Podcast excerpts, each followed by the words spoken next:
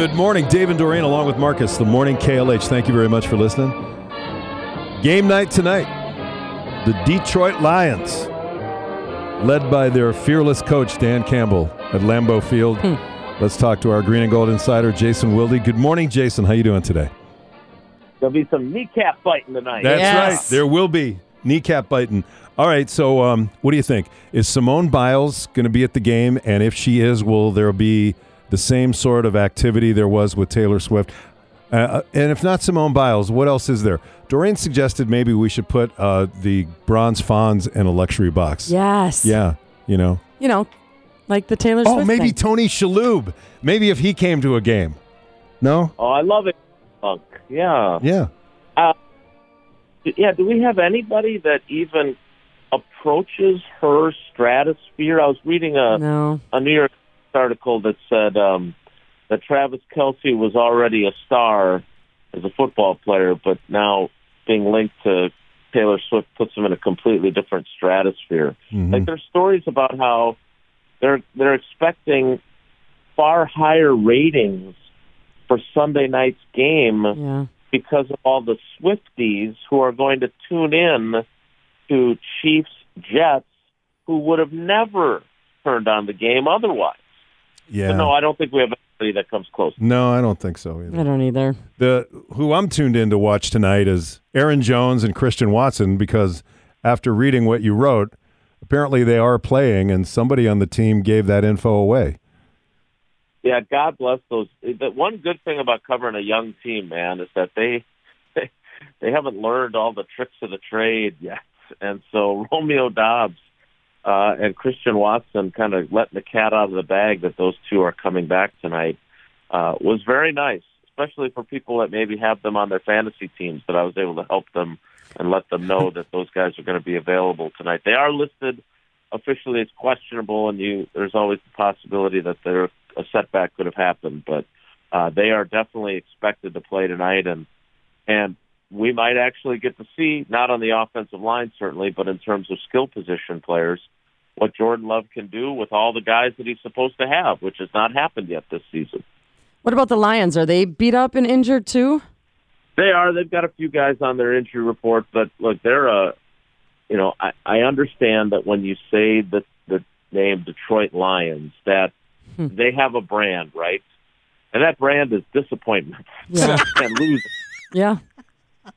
Uh, and and and they love to say we we ain't the same old Lions. They were on Hard Knocks last year, and and I I'll be honest, I wondered if the kneecap biting and all the tough guy talk from Dan Campbell would kind of wear thin, and if guys would start to tune him out because coaches. He's not like your typical NFL coach. He played in the league a long time. He's a tight end, tough guy, and I, I I was a little bit of a skeptic, but I'll tell you this: for them to have come into Lambeau Field last year, and if you guys remember this, mm-hmm. they had nothing to play for other than pride. Like earlier in the day, Seattle had won, and so it meant that the Lions, even if they beat the Packers that night, they could not make the playoffs. Meanwhile, all the Packers had to do was win, and they were in. And for the Lions to come in here, and certainly the Packers made plenty of mistakes and everything else, but for the Lions to have come in here and beat them when they had everything to play for, and the Lions really had nothing to play for, they were both their season was ending, no matter what they did against the Packers. That showed me a lot, and that showed me that they really do follow Dan Campbell, and he is plugged into his team, and they have really connected with him, and and so that makes them a dangerous team, and and they are the favorite, and we may roll our eyes when we hear that the the Lions are the favorite to win the division, but man, oh man, uh, I would not take the Lions lightly like we have for so many years.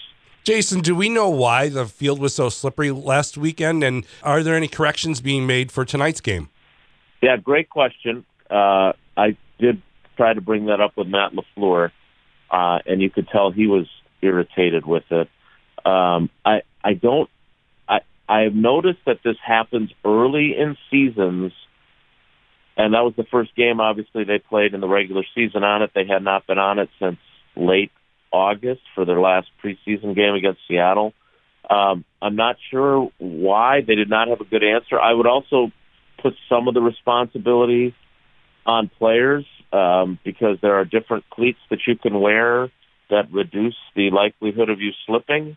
Uh, some of them obviously go deeper into the turf, uh, the grass, um, and I think players don't like to wear those because they're not as comfortable. They like the molded cleats, but those are also more slippery. So it'll be interesting to see if it's an issue again tonight. So the David Bakhtiari situation is concerning. He's missing his third straight game tonight. Is Yeah. is his knee situation like? Is it at the point where this will be the final season of David Bakhtiari? Yeah, that's a that's a great question, and I, I don't have an answer for you. I can tell you um, that uh, Tausch and I had our uh, our mutual friend Joe Thomas on, and and I love Joe. Like he is, he's become a good friend, and and he's obviously one of the most awesome dudes that you can have Yeah. uh, their circle. But the insight that he gave us about his last season in Cleveland, it was uh, it was unbelievable. Like we asked him about Bakhtiari, and I had no idea how bad things were with Joe's knee. Remember, Joe tore the ACL in his knee uh, in a game for the Badgers when he was playing defense in a bowl game Oh, that's right. came back the next year, was back, you know, playing. Obviously, played 11 years in the NFL. But his final season, he told us that he practiced three times all year. He also told us that he and the team kept it from the media of just how bad his knee was, like how it had to get drained and how he had to schedule cortisone shots because you can only take so many uh, before that the substance starts to crystallize in your system and makes things worse, not better. Um, and he, this was the most stunning admission for a guy who's in the Pro Football Hall of Fame, mind you, uh, and had played 10,363 consecutive snaps, longest streak in NFL history. He said when he ruptured his his triceps, which ended his career, he actually felt relief because it was such an incredible, difficult process to get his knee ready each week and then bounce back from playing to try and be ready the following week. And he was actually relieved that when he finished, when he, when he suffered a career-ending injury. Wow. So the insight that that gave us, and then trying to extrapolate that out into what David must be going through. You know, I sent David a note last night saying, "Look, I don't know if you know Joe Thomas at all, but obviously he, Tausch and I are, are friends with him. If if you would like me to connect you guys, we can do that because." And Joe's calling the game tonight for Westwood One, but I- think David might really benefit from a conversation with Joe to just understand look, you're not alone in dealing with this. Here's how I got through it, but we, I get it. All these mm-hmm. other people may not understand just how brutal this process is for you, but I do. And so I don't know if they know each other. I hope they do, but yeah, I uh, because let's be honest, none of us have any idea now whether he's going to play week to week or not. Like the the circumstances from the outside are all the same. He's not practicing. He hasn't practiced since you know mid to late August, and he played in Chicago and it went great. And Joe said that too. Like in the first game of that first of that season that I was talking about, Joe was like, "Yeah, I played the first game. You know, my knee felt as good as it had in a long time, so I hadn't practiced at all in training camp. And then after that game, I could barely walk. Like he would, he had to use crutches to go to walk around the facility during the week to stay off of his knees so he could play on Sunday. That's crazy to me. Yeah, it is. All right, what uh, what did Coach Lafleur say about all the penalties?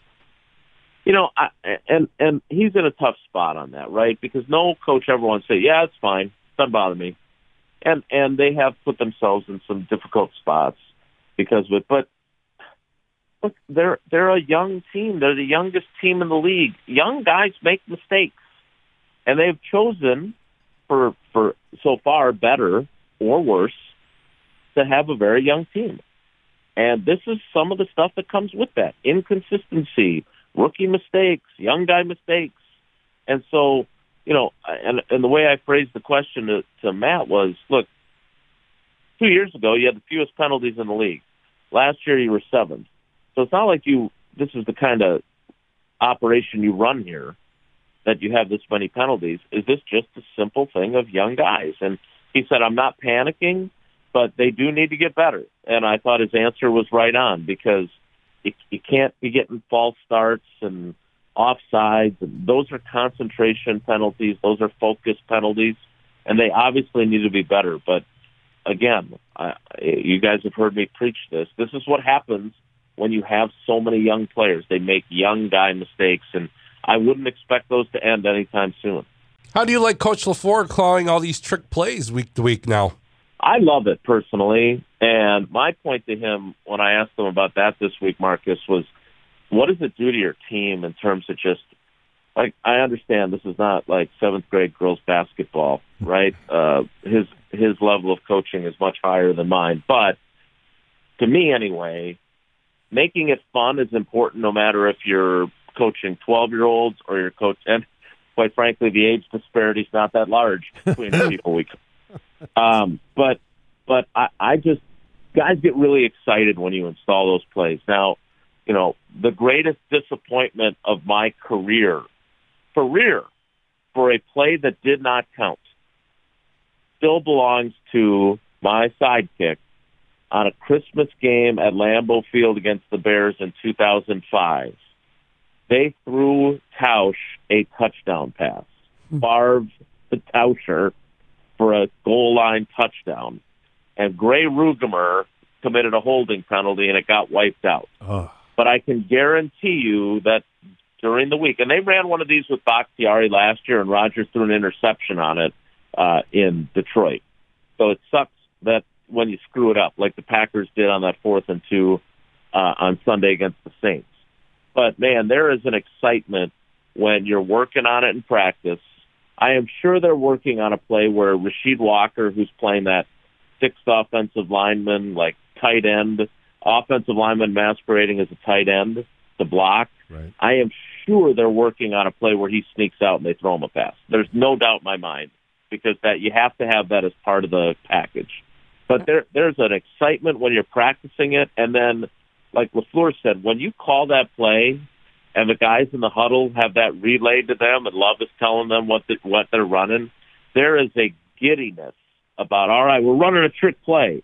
Now you can't screw it up like they did, and they almost got Jordan Love really significantly hurt on that slippery turf. But I, I like the fact that Matt Lafleur is making it fun. What's your prediction then for the game? Look, I think the Lions are are better than people give them credit for. Now the Packers have lost three in a row to them, which uh, I don't know if that's happened since like the 1980s. Um, they're but they are playing at home. They are riding a really good wave after what they did on on Sunday. So I have a hard time picking against the Packers in this one. Uh, but I won't be surprised if the Lions come in and are able to get it done. All right, Jason, as always, thanks for the insight. We appreciate it. We'll chat with you on Monday and we'll read your stuff, especially post game tonight. Thank you. All right, everybody. I appreciate you. Take care. Be good. You too. Jason Wilde, he is our green and gold insider, three time Wisconsin Sports Writer of the Year, co host of Wilde and Tausch on ESPN Radio. And he is brought to you by Mr. Holland's Home Services. You know the number by now, right? 1 866 992. Here it comes. 1717. Perfect. Mr. Holland's Home. Services.com. Jason Wilde, part of the morning KLH